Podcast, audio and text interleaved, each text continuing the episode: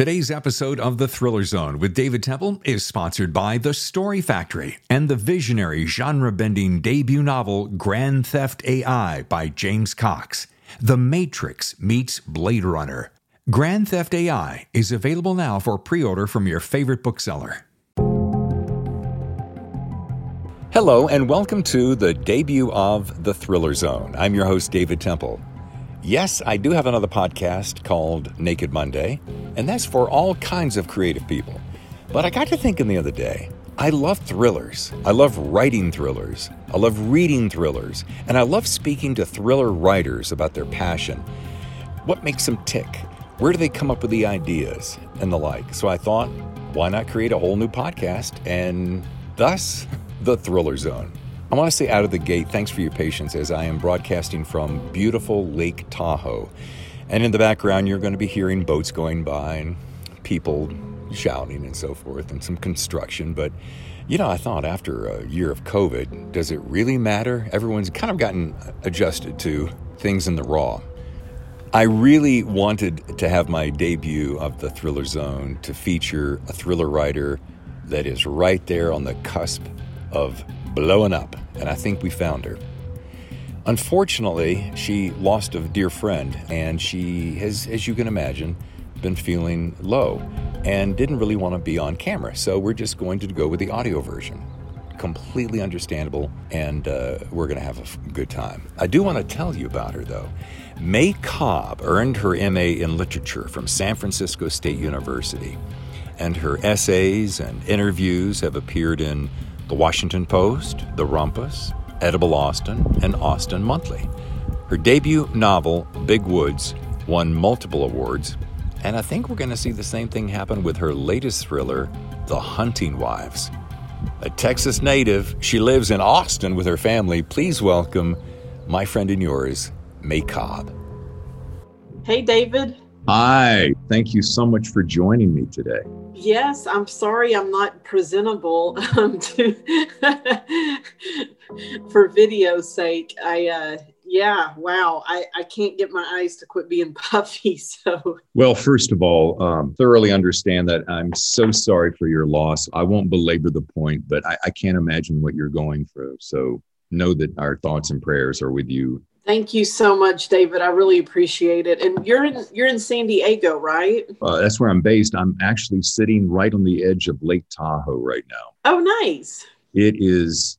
I thought San Diego was beautiful, but Lake Tahoe is breathtaking. Isn't it though? That's so great. I, have only been there once, and I didn't. I, I actually was just I just drove through, but I couldn't believe how pretty it was. I hope I want you to take this in the best way possible. It's going to sound maybe a little guyish. I, I don't mean the insult. when I first picked up this book, Susie Spencer, by the way, our mutual friend, thank you to Susie yeah. introducing us. But she said, David, you want to read a book that you can't put down? I'm like, uh, yeah, hi. so I picked up and reached out to you and picked up The Hunting Wives and started reading. And I'll be honest with you, at first I thought, this is a chick book. For sure. Right? And uh, and I'm reading. I'm like, which I got no problem with. I, I, grew up in a household full of girls, and I'm married, and I, I love women. And you know, I'm thinking to myself, this is. I can see why gals would really love this book. And I'm like, I'm, you know, and I'll turn to my wife, and I'm like, I think this is going to be good. I let's see how it goes. And and May, I got, I don't know, a third of the way in, and I'm like, oh boy, and I got a little bit further. I'm like, oh, oh boy. And, and you had me hooked. Wow. Wow. Thank you so much. And thank you, Susie, if you're listening. Uh, David, thank you. That is the biggest compliment ever. Well, I mean it. I, I, I, thought, you know, the lipstick and the bullets on the front, that gets your attention. I don't care if you're a guy or a gal. And and then and then the quotes, the people that are talking about it. I want to read this one quote that is my number one favorite. AJ Finn, author AJ Finn says, in in a, and I'm abbreviating it just a bit, in a cocktail shaker, blend Big Little Lies and Lucy Foley's The Guest List and add a jigger of the Stepford Wives. yes, I was very grateful for that blurb from him. You can't ask for much better than that, can you? No, I was so grateful. I really was when that one came through. I was like, wow, because I um I'm a big fan of Woman in the Window, uh, and and it's it was the thriller I was reading as I started writing this one actually. Um, so yeah, I just yeah, that's a, that's those are very nice comps. well, let's start with the the classic question that probably everyone asks you. Being a writer myself, I find myself asking some of the same questions because it's human nature, and that is, where in the world did this story come from? That's such a great question. Yes. Um, long story short, it came from my mom. I was up, I'm in Austin now, but I was up visiting her in East Texas where the story set. And um, we were driving the backcountry roads one day, and she goes into this story about when she's in high school in the mid 60s in Longview, Texas. And she says there was something called the hunting party and it was basically sort of the rich upper class popular guys and they would invite people out on the weekends into the woods and they would sit on the hoods of their giant cars with shotguns and shoot at little game and rabbits and stuff. And my mom went once and she was like ooh i didn't know that's what was going to be going on. And as she was telling me this i was like wow that that could really go wrong so many ways. And it just i immediately started thinking that's a novel. And um i was going to set it in that era and then i i've been working on a nonfiction book forever and it's so research heavy and i was like no i don't want to have to do any research right now. So i i knew i wanted it to be in modern times and then very quickly i thought ooh, I want to make it an all female shooting club and sort of turn the tables on the stereotype of the men's hunting weekend and the boys club and men getting to behave badly. I really wanted women to have a space um, and an opportunity to behave badly. And I, I kind of got carried away, I think, but um, that's where it came from was from her and that, that little story she told me. Yes, you did get carried away and the girls are very, very naughty. what I love is the way that you capture the sultry, sticky summer heat of Texas. Your atmospherics, for lack of a better term, is what really pulls me in because you can and and you don't belabor the point. That's one thing i love about this book. You don't you don't get super heavy handed and and and go deep on big long winded descriptions. Uh, one of the things i love about this book is that uh, you're it, it's written in kind of a staccato line many lines fast pages and the way you pull the viewer in, the reader in with the atmosphere, uh, the dripping cocktails, the moisture on the glass, and the steamy heat. I mean, it, it's some of my favorite parts of this story. Oh, thank you so much, David. That's such a huge compliment. I really, um, I'm kind of obsessed with the weather up there because I'm in Austin and it's it's definitely humid right now. But um, East Texas has its own very sticky, hot climate, and um, I, yeah, it was just it was fun to sort of to write that. And I and uh, thank you for saying that the writing's good because as many compliments as I get, it's more about oh, this was so salacious and sexy. And I'm like, yeah, but I also tried to write pretty sentences. So thanks for noticing. well, and you know what? I, I, bookmarked, I don't do this very often, but I bookmarked one simple, tiny little line, which is moderately atmospheric, but it's the line giant trees surf past us, cut by the strobe of fluorescent streetlights. And for some reason, that just got my attention. Um, the trees surfing past me. Oh, thank you.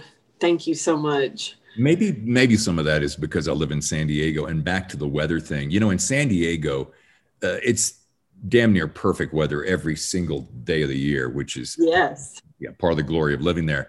But I grew up in uh, North Carolina and uh, spent a lot of time between Winston Salem and Charlotte and the mountains of Asheville.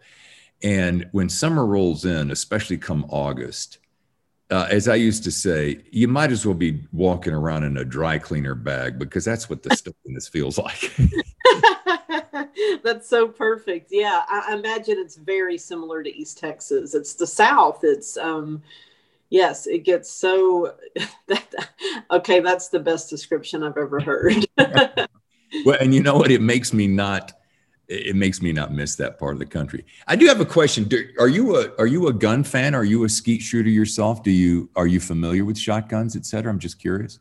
Yeah, um, I'm, I'm not a big gun fan, but however, growing up in East Texas, my dad and my granddad were hunters, and they, you know, always had like a, a deer lease or a hunting lease. And my dad took me a few times, and actually my first time i shot a gun was my father took me to a, a, turkey shoot where you shoot at a target and you know if you hit it you you win and i actually won and i was like four or five years old it, it was like the greatest day of my life and um, um, and then i did do some skeet shooting out on a friend's land I was quite young too, probably like six, seven years old. Which, looking back, I'm like, man, that was pretty young. But um, I, am very much like Sophie, the main character. I hated the way the shotgun kicked, and so I um, I did not like it. So I, I, that was pretty much the end of my my gun career. And uh, yeah, we you know it, it's guns were definitely a part of life in East Texas, but I um I, I don't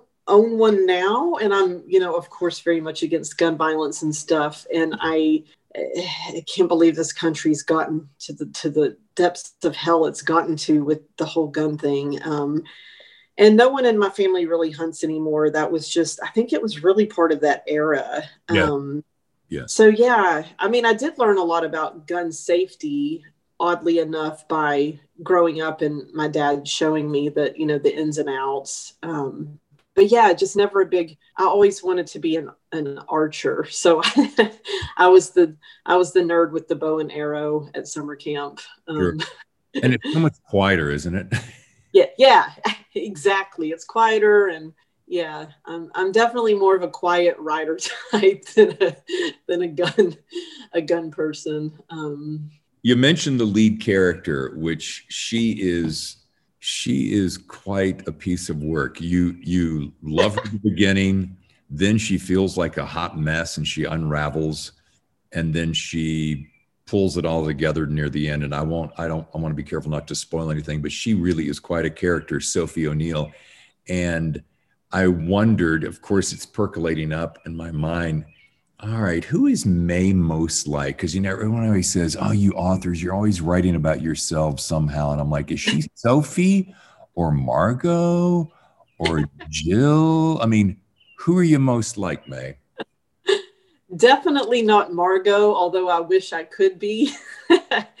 um, yeah, I would definitely say I'm probably on the Sophie spectrum in terms of, you know, being able to get bored and restless, but not act in those ridiculous ways. Right. Um, I, but I definitely, um, that restlessness, I, I, definitely wanted to tap into that because I'm a mom. My son is eight, and when I when I started writing the novel, he was five. And you know, I love my kid. We have a wonderful life. Everything's great, but there there is sort of this sort of insane pressure on women. I think, in particular, to be happy and to present yourself as very happy on social media all the time. And i i just think not enough is discussed about how like monotonous and boring motherhood can be even right. for the modern woman. And um and i think for the modern woman you know we've come so far and we can have the career and we can have the the family and have it all. So there's there is like okay what are you whining about?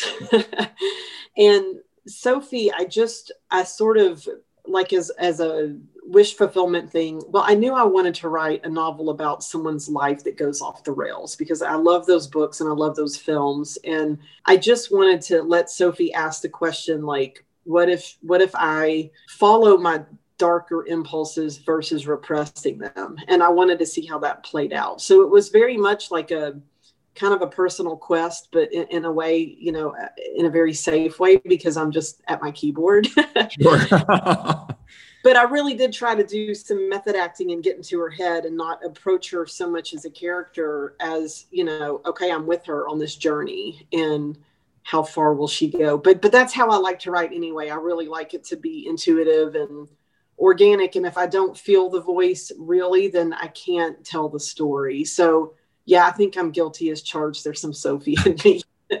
and you know, back to your, uh, I'm going to call it humanity. It's the little things that are scattered throughout. It's easy to tell that you're a mom.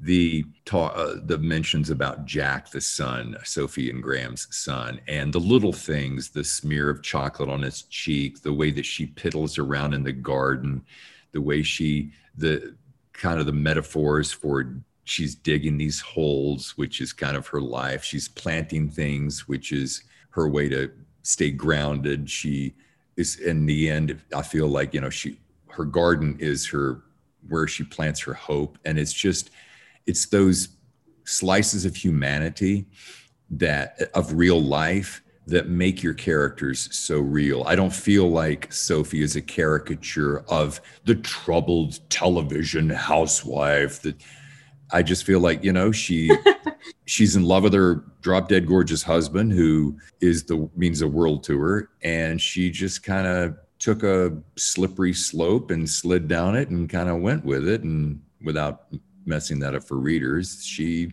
you know dabbles in different things that uh, was off her beaten path.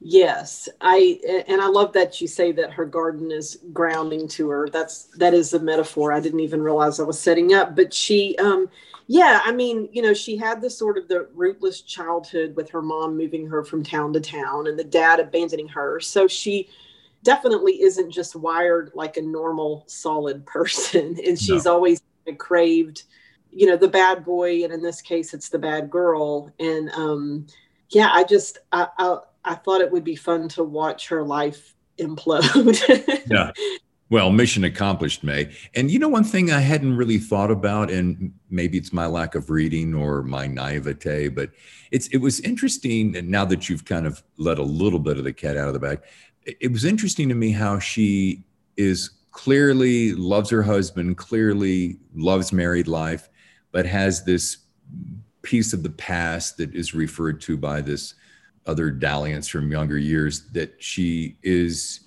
inquisitive about and uh, wants to keep it so hidden. It's so funny how she wants to keep it hidden from her husband, but she's pretty outspoken otherwise.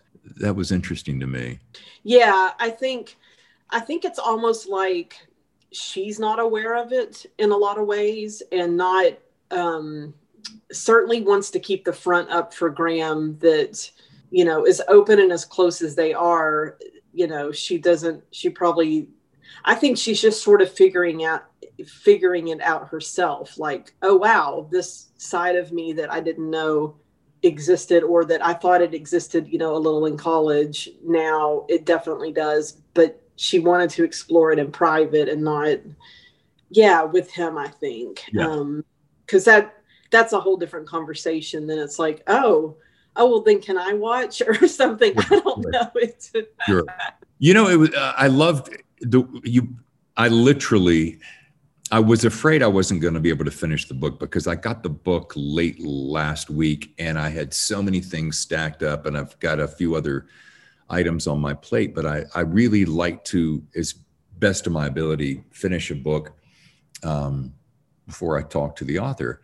And uh, we drove up here and we had some work to take care of. And I'm reading it last night and it's late and I'm tired. And I'm like, oh my gosh, I, I really want to finish this. I woke up at like 5:30 this morning, ran into the living room, poured some coffee. I said, I have to finish this book. it was just part of it was to, to be um, you know, uh, loyal to you, but also I just could not put it down because here's why. You're seeing this gal's life unravel and you're thinking to yourself, how much hot mess is she in that she's bringing this on herself? And how much is the circumstances around her uh, dictating otherwise? And just about the time that the police uh, detective gets involved you're like you know she she's going down a dark hole she ain't coming out from. And that's why you're and you just start ripping those pages and you're like what the hell is going to happen? I love it that's great to hear. I'm glad. I, I, I wanted that. I wanted the last third to be that way. So I'm happy to hear it was for you. And take this as a great compliment. If if you feel like this is a giveaway, I'll, I will not air this. But I love the fact that it everything doesn't tie in up in a perfect little bow at the end.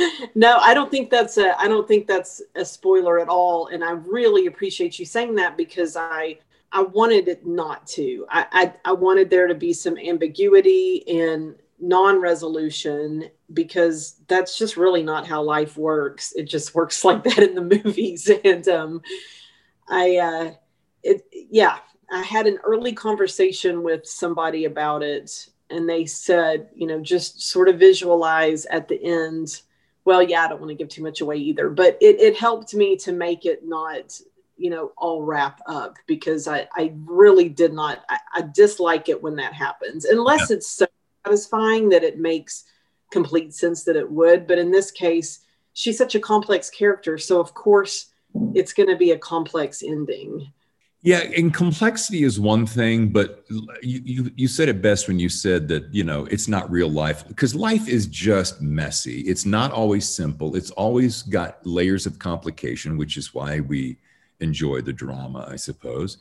And so, if you had put the bows on everything, especially given her past and the anxiety that she went through, uh, as a reader myself, I'd personally feel like, well, well, that's easy. However, without doing that, you walk away with a sense of, okay, good. She did. She was able to rescue some elements of her life. I'm appreciative of that. And yes, there are some scars in the wake, to borrow a metaphor of the lake, but she uh, you know as cliche as it sounds like she's doing the best she can. And and and you and the read here you go. And the reader at the end gets to kind of in their mind like their own version of the movie decide hmm this is what i think will happen next. I like that. I really do. Especially the the lake metaphor because you're at the lake and you got to read the lake book by the lake. But no i i did i i, I wanted the reader to be able to sort of you know, like you said, draw their own conclusion. And if God willing, there's a TV series, it, it kind of leaves it open for other things. Um, some people ask me if I'm going to write a sequel. No, but if it does get made, I would love to maybe be in the writer's room. And that's a whole different tangent. But I, I wanted to give it enough of a, you know, open ending in a way. No, let's go down that tangent because um, I am a film a, a hobbyist filmmaker as well. So my mind is always wired for for uh, the visual medium, which is why I write in the style that I do, so that you. And one of the compliments I receive, and I, I want to give this compliment to you, is that as I'm reading, as I write my work, I write it as though I'm watching a movie. It's almost as though I'm dictating a lot of the scene work of a movie. And when I'm reading this, this feels, and I, I want to say, has anyone ever told you that this work feels has a feeling of a screenplay to it. And do number question one, question two is, do you feel that's a compliment or a hindrance? Well, first of all, thank you. Second of all, now I really can't wait to read your work. I wanted to read it before, and now I really want to read it. And that's so cool that you're also a filmmaker. Um, I have heard that a, a few times that well, I've heard people say that they feel like it's written for the screen, and I, I take that as a high as high praise because I am, um, you know, I lived in LA about 20 years ago and I worked for a director and, and an actress. And I, so I have a little bit of a film background and I, I'm constantly wanting to get into that world. And, um, yeah, the Hunting Wives, I, I can't go into too much detail, but it has been options um, for TV, film, and uh, I think it would be a great limited series. I feel like that's that would be a good scope for it, um, like a six to eight, you know, episode series. And uh, yeah, I I definitely like in screen in screenplays. I love that you know there's there's like the tip of the iceberg, what you see on the page, and then what can live in the imagination and I like to try to write like that, like give enough, but also let the reader breathe and, and imagine too. And, um, and, and I think we're probably very similar because when I'm writing, I do, I visualize the whole thing like, sure. like I'm watching a movie too. Well, first of all, um, I, am glad you take it as a compliment because I remember I was sharing one of my stories with an agent in Los Angeles and she was skimming it and she said, Yeah, feels kind of like a screenplay. And she kind of kind of brushed it off. And I'm like, yeah, but that to me is my style. And since then, I've to- talked to many readers, and they say that's what they love about it because they instantly, it helps them ease into the mental setup to see it as a screen work. And, yes. Um, I think back to your earlier point, I think it's, you know, I remember the days when everything was 12 and 13 episodes, and those those days are great, and I love those uh, for what they are. But you know, a show like um, Mare of Easttown comes along, which is just a brilliant mini series, and she wraps the whole show up, and it's either four, I think it's six episodes. And I think to myself, it's such a really tasty amount of material because a lot of times what I'm finding, even in this binge worthy atmosphere that we're in, that sometimes someone has a great story and they stretch it and they stretch it and they stretch it. I won't name any particular, but there was a very popular show, Nicole Kidman, uh, that came out recently. God bless it. I was like, could you just get this series over with from the standpoint of, and I liked it, that you felt like, you know, this should have been a 44 minute script and you decided to go an hour 10 and you have it as a, we'll call it a 12 episode. And this could have been wrapped at about an 8 mm-hmm, mm-hmm. Um, those are all my observations. Now back to your book. I would love to see this as a four to six episode. I think you've got, I think your character, Sophie, is so intriguing. She's so every woman. And she has enough of a heroine, a heroine that we really hang on to. But she's also, I'm going to keep using the phrase hot mess. She's just enough of a mess that you go, yeah, yeah, it's kind of what I like about her. She's, she's effed up, you know. See. yeah, it's entertaining when they're a hot mess. Um, uh, I need to watch Mare of Easttown. I've heard so much about it. I just haven't had the time with launch and everything, but that's like on my uh, bucket list. And by bucket list, I mean like what I want to have happen immediately. So that everyone, so it's as good as everyone says young lady this is probably one of the best series i've seen in a while because it's it's it reminds me of your work because it's so layered richly layered in realism and um oh my gosh i just dropped her name actress the lead actress is it kate winslet yes thank you hi Okay. Kate Winslet, that's in my opinion, this is the best performance I've ever seen her do. And she is a grandmaster actress, but this is just, she just, she crawls inside this character and absorbs it so well and so believably. You don't see any little, yeah, I'm kind of really drop dead gorgeous, but I'm trying to look like a tattered housewife. You know what I mean? Yeah, yeah, yeah, totally. Yes just to toot my own horn a little bit. So my very first novel that I wrote, I didn't know how to write a book. I knew I was a secret, uh, like a closet writer, mm-hmm. but I, I, I wrote this book. It was kind of family drama, faith based. Having grown up in a Christian home, it was kind of a, a, a logical thing for me to do. Long story short, friend of mine and I wanted to do a project, and I've made short films for decades now. I went and raised the money and directed it and produced it and turned it into a film. And it's you know it's on netflix and amazon prime and oh wow. it's one of those things that that is my dream. That is my dream since as far back as i can remember to write a story and then see it come alive on screen. What's I, it called? So i can find it. This is called chasing grace. Okay. Ooh, i love it already. Since we're sharing if you were to want to read my latest stuff my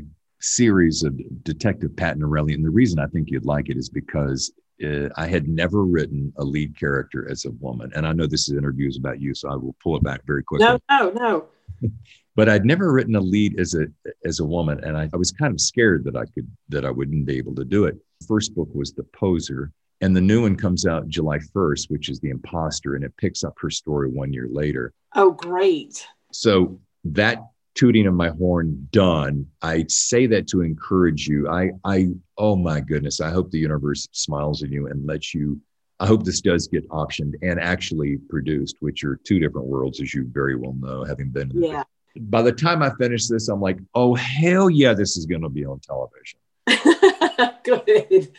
That's thank you so much. Yeah. thank you. Oh hell yeah. Girl I'm trying to get my Texas accent. I'm That's afraid. I'm, I'm pretty impressed. Oh, hell yes. now, I know that we're, we're a little squeezed on time. How much more time do you have? I can do like another five ten minutes. Is that good? That's perfect. Perfect. Because I wanted to ask you, how does and I'm and I apologize for not having read The Big Woods yet. I know that was your first your debut novel.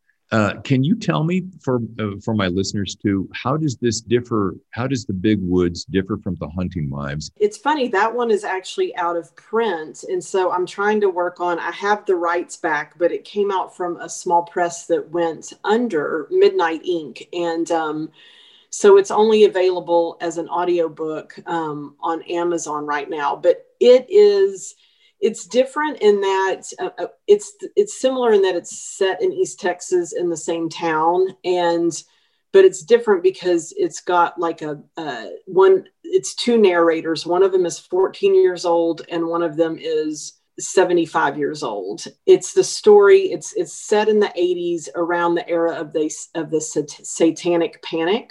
Do you remember that crazy time and oh my god yes.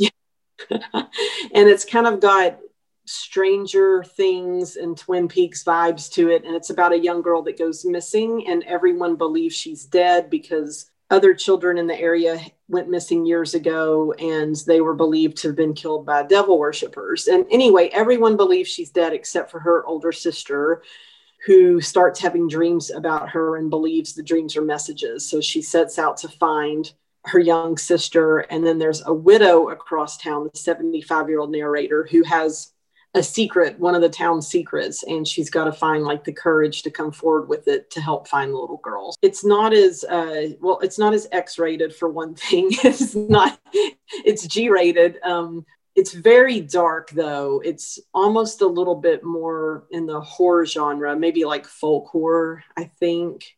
Well, you had me at Twin Peaks and Stranger Things. Come on. yeah it's uh i mean i love it. I actually wrote um i wrote a pilot with my very best friends uh and we're we're trying to get that you know shopped around. So i because i love stranger things too and i i tried to really it's got some you know some of the sort of same paranormal stuff that both twin peaks and stranger things has but um the whole thing propelling it is is the little girl still alive because she did get kidnapped but no one you know, no one saw her get taken. And I don't want to give too much away, but that's the setup of it. And it's in the deep East Texas woods again. And there is a real place in Longview, my hometown, called Big Woods. And growing up there, it was rumored that devil worshippers hung out there. And my friend's stepdad drove us out there because he had some land out there. And there was definitely like, I don't know if he planted this stuff, but there was like fire rings and spray painted upside down pentagrams and things like that. Um, as a 10 year old, I was very scared, but I, uh, he's also the same man that took us snipe hunting. Do you know what that is? No. It's basically, um, adults that want to trick children and they take them out at night and they go hunting for snipe, which are just fictitious things. And oh. so you're just sitting out there waiting like a fool in a pasture for snipe, which don't exist. so I don't know if the rumors were true or not, but they definitely, you know, someone who grew up watching Children of the Corn thought they were and bought mm-hmm. into it. okay, well, in, in, our last minutes, I want to I want to mention two things that I find yeah. oddly coincidental. I spent the hottest summer of my life in Longview, Texas. What? Right in between high school and college. My grades were pretty good, but I needed a little boost over to, to, to, to be better, to be placed better in a better school. And my parents, somewhere along the line, I got wind of a, a school called LeTourneau College. I knew you were going to say that, yes. So I went to LeTourneau College in the summer of 77, 78. It was hotter than hell times 10 and I, it was a great experience. I think I think LeTourneau or something to do with Longview has to do with the gentleman who invented the Caterpillar trackers. That it sounds very plausible. but I thought that's interesting. We have that shared dynamic. Yes. Oh my goodness, that's crazy. Not a lot of people know about Longview, and yet it seems to suck people in, and it sucked you in. That's so funny. So yes, it is the hottest summer. It's like you know, I, I it's it's crazy how hot and humid it is there. So I'm glad you experienced that. Yeah, well, I couldn't help but reflect on that as I was daydreaming of this while reading this book. I'm daydreaming of crossing that campus in the middle of summer and thinking to myself, okay, if there is a hell, it can't be this hot.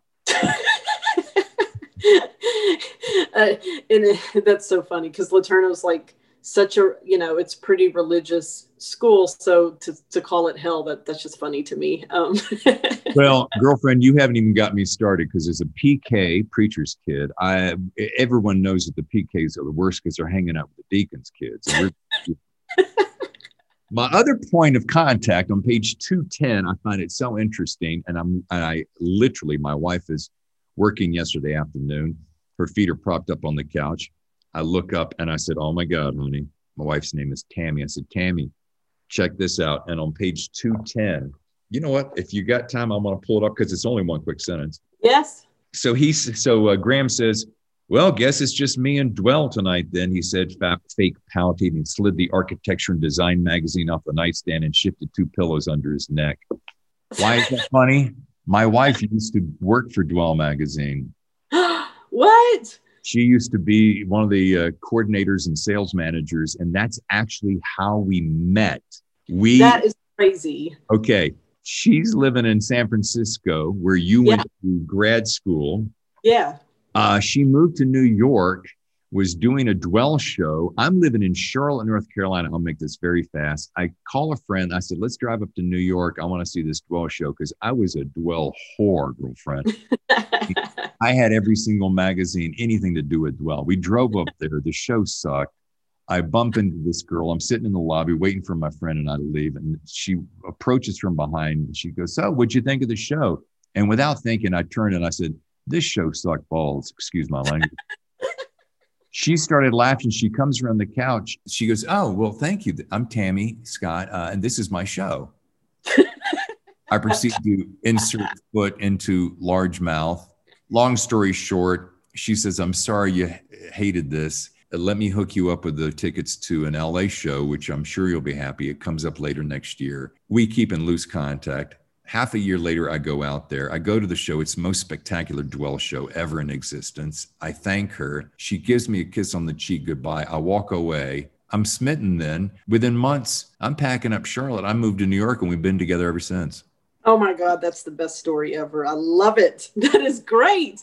She, she, uh, she, I don't know.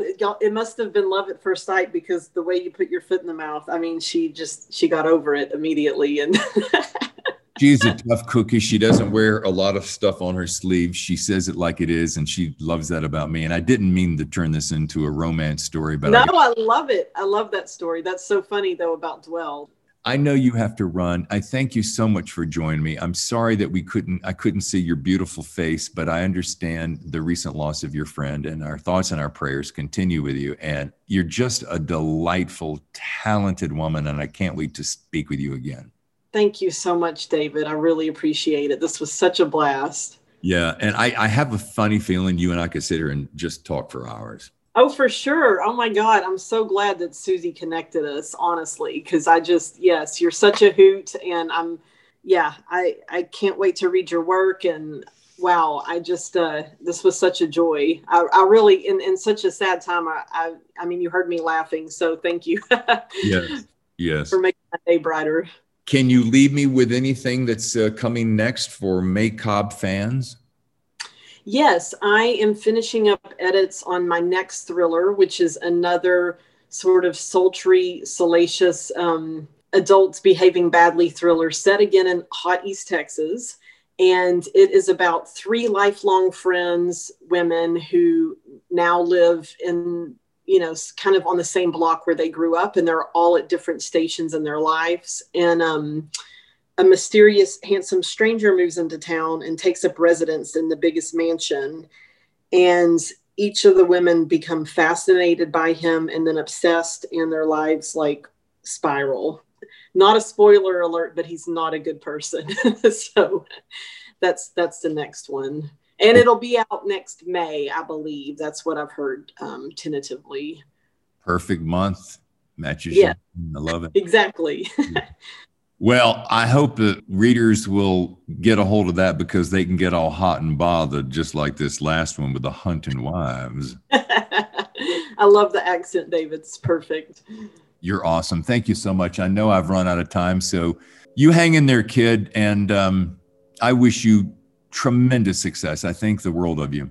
Thank you so, so much, David. And please say hi to Tammy and enjoy your time in Tahoe. Thank you, ma'am. Take care now. Okay, you too. Bye bye. What a sweet gal and a killer talent. Learn more about May at maycobb.com. And of course, pick up her thriller, The Hunting Wives. Special thanks to Susie Spencer for introducing us. And I want to say thank you so much for joining me on this debut edition of The Thriller Zone. I promise to do my best to introduce you to the best thriller writers from around the world. Also, want to say thanks for your patience with the technical challenges of being on the road and having lots of background noise. In closing, I want to say a special thanks to West Shore Market for their terrific sandwiches and Tahoe House for keeping us fueled with the best coffee around. I'm David Temple. I'll see you next week.